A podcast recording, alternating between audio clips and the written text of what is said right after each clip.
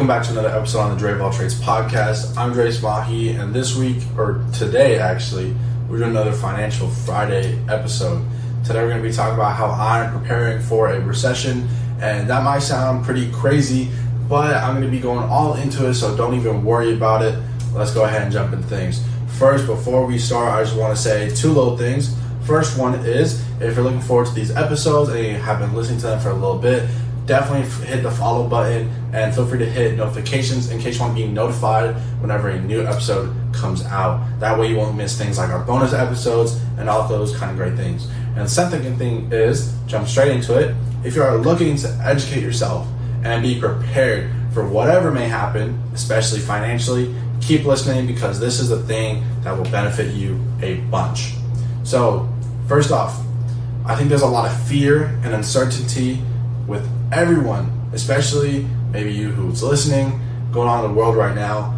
And I think that is pretty crazy to think about. But I want to say that although there may be a lot of fear, although there may be a lot of certainty, not only should you not hide behind that fear and uncertainty, but you know, I think for me personally, especially, I don't want to hide. I want to understand and make a plan to combat things that may be an issue.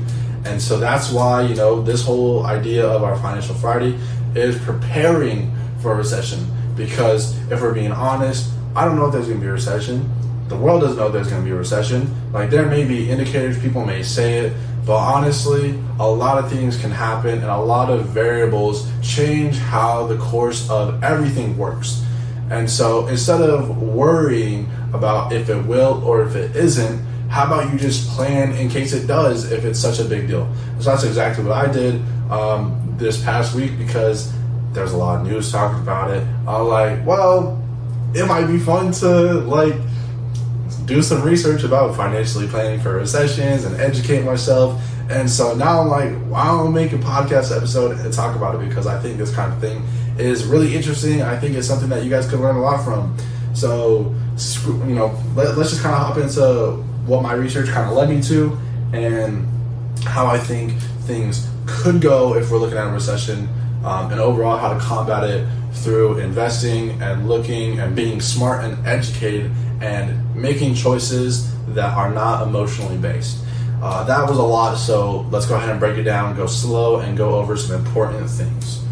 So, first off, I think that when we are looking at um, going from you know quote unquote normal life to a recession you know i think that especially with investments you really come down to instead of looking for growth which is in your like little quote unquote normal world thing you know you're looking to grow your money you're looking to make more money i think that a lot of things switch when it comes to recessions you know and the first thing that i think switches is especially when you're investing and you're trying to make a plan um, for investing it really goes from man, growth would be awesome, but that might not be realistic. So instead, let's go ahead and switch our perspective and focus onto stability.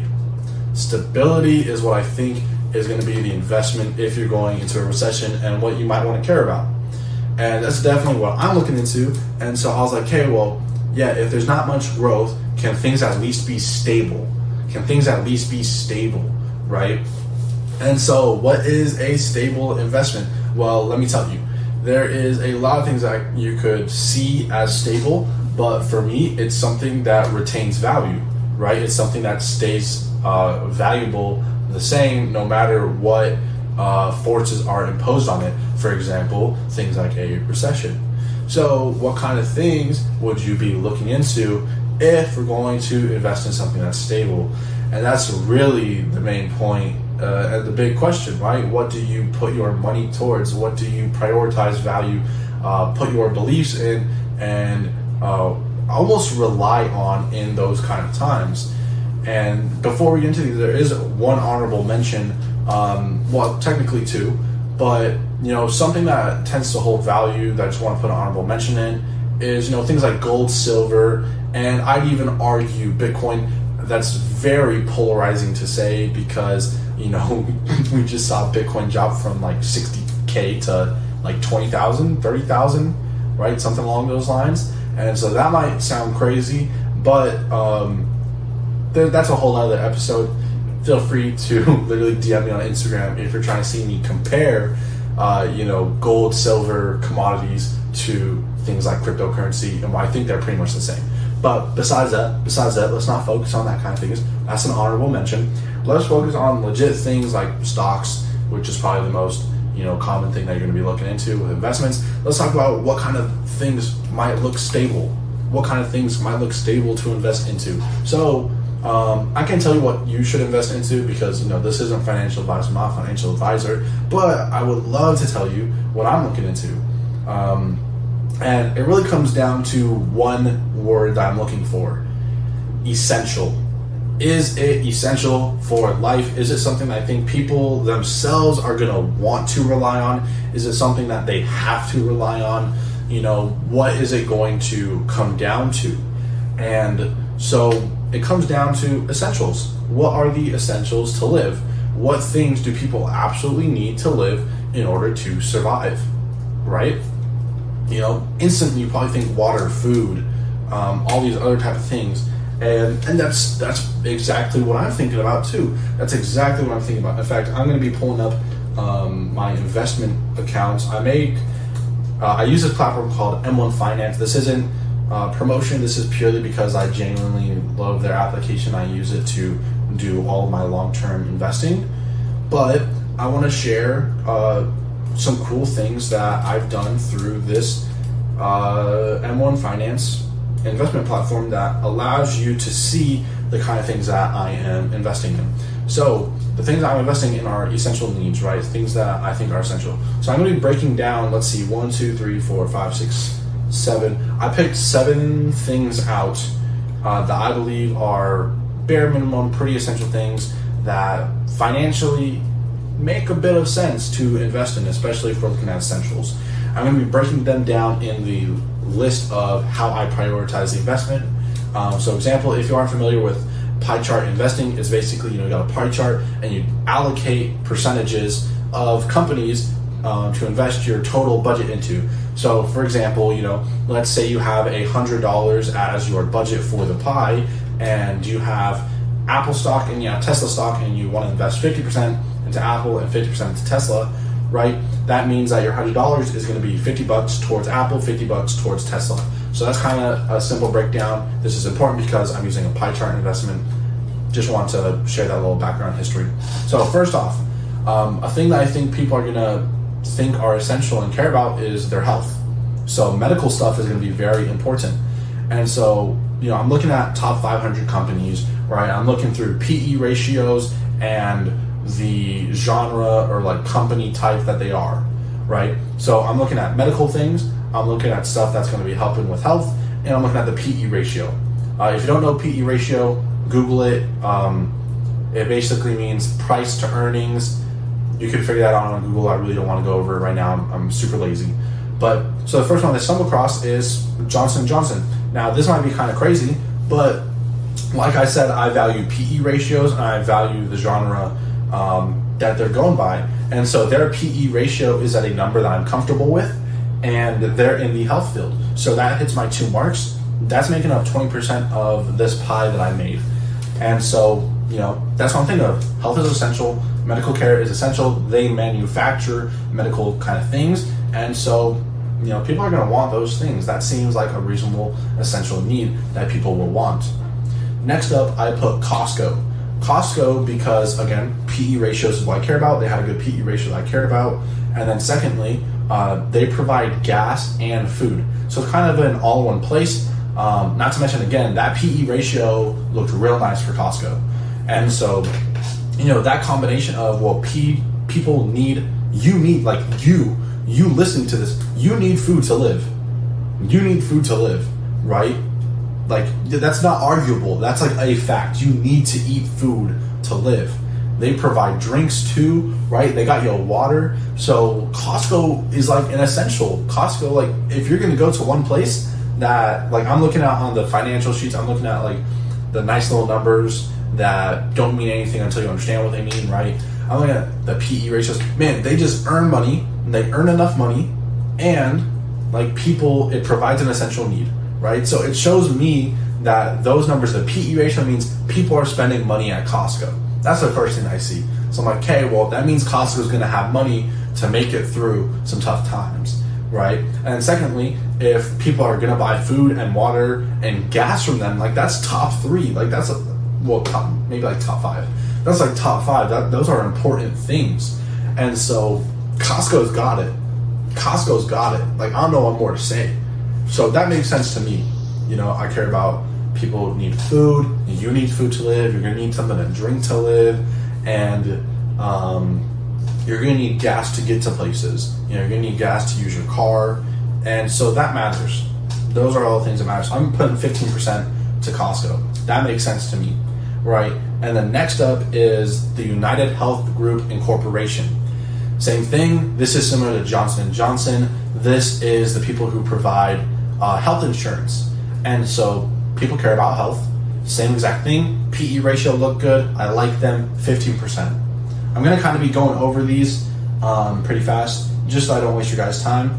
Next up is Visa. This one might sound interesting because you might think, well, you know, if people need essentials, you know, is Visa really essential? And my instant thought is people need to spend money. And people might go out of their way to get gold and silver and Bitcoin and Ethereum, and they might transact using those kind of things. But a lot of cards that are used to transact are Visa cards. And my other thought is, well, people like to also stick with things that they already know. And so if they go into a hard time, I don't think most people are going to care about searching up an alternative solution unless it really benefits them. But you know, for the most part, you know, people probably won't do that research. You probably wouldn't care to do that research to figure out a whole new system, especially when a whole bunch of other things are on your mind during a very hard time. And so they'll probably use what they already have. And I know personally, visas are pretty much accepted everywhere. Like Discover's really cool, but frankly, they're not really accepted everywhere. You know, MasterCard, similar situation. So I feel like Visa, this is like a feeling mainly. Visa, yeah, they had good PE ratios, eh, but more importantly, like I think people need to make transactions with their money. People are gonna, you know, transact their money to get those things from Costco. They're gonna use that transaction to pay for their medical stuff. They're gonna pay um, for their gym memberships, for their health, all those kind of things. And so Visa makes a lot of sense to me. 15% for Visa. Next up, this one just kind of makes sense because like it makes the world go around type thing, and that is waste management. Um, kind of self-explanatory. If people are getting rid of things that they don't need, um, sometimes it's going to end in trash. And so waste management, you know, that's always going to be a thing that people care about because we need to be able to monitor and take care of things that we are getting rid of. Waste management, you get 13% props to you. Next up is Chevron. Chevron is similar to Costco. Um, the thing I see Chevron as is gas, right? And so people need gas to transport places, 11%. Next up, this one's a very unique pick. This one's kind of like the outcast of the group. This one is Salesforce. Um, I may be biased because my sister works at Salesforce, um, but you know, Salesforce. I'm also looking at not just people as individuals, but I'm also looking at companies companies are going to do everything that they can to sustain themselves, right? Entrepreneurs are going to go out of their way to make sure that they have the resources that they need to make their business as effective as possible while cutting costs. And so Salesforce to me is like, wow, they're providing a lot of customer relationships. A big thing about businesses is caring about your customers. And Salesforce is, this is the biggest thing that kind of got me to love Salesforce their PE ratio is literally the highest PE ratio that I have seen in any company. Um, and you know that's me doing limited research, so obviously there's some things to you know take it with a grain of salt is what I'm saying. But Salesforce, businesses are going to like them. Their PE ratio is outstanding, and um, I'm, I'm, I'm a bit biased because I know someone who works there. So know, hate me for it. But, but that's that's literally the seven things I'm looking into. And baseline that I'm telling you guys is I'm looking at essentials. I'm caring about what people care about. I'm caring about what businesses care about. Because frankly, those two things are what are making the world go round.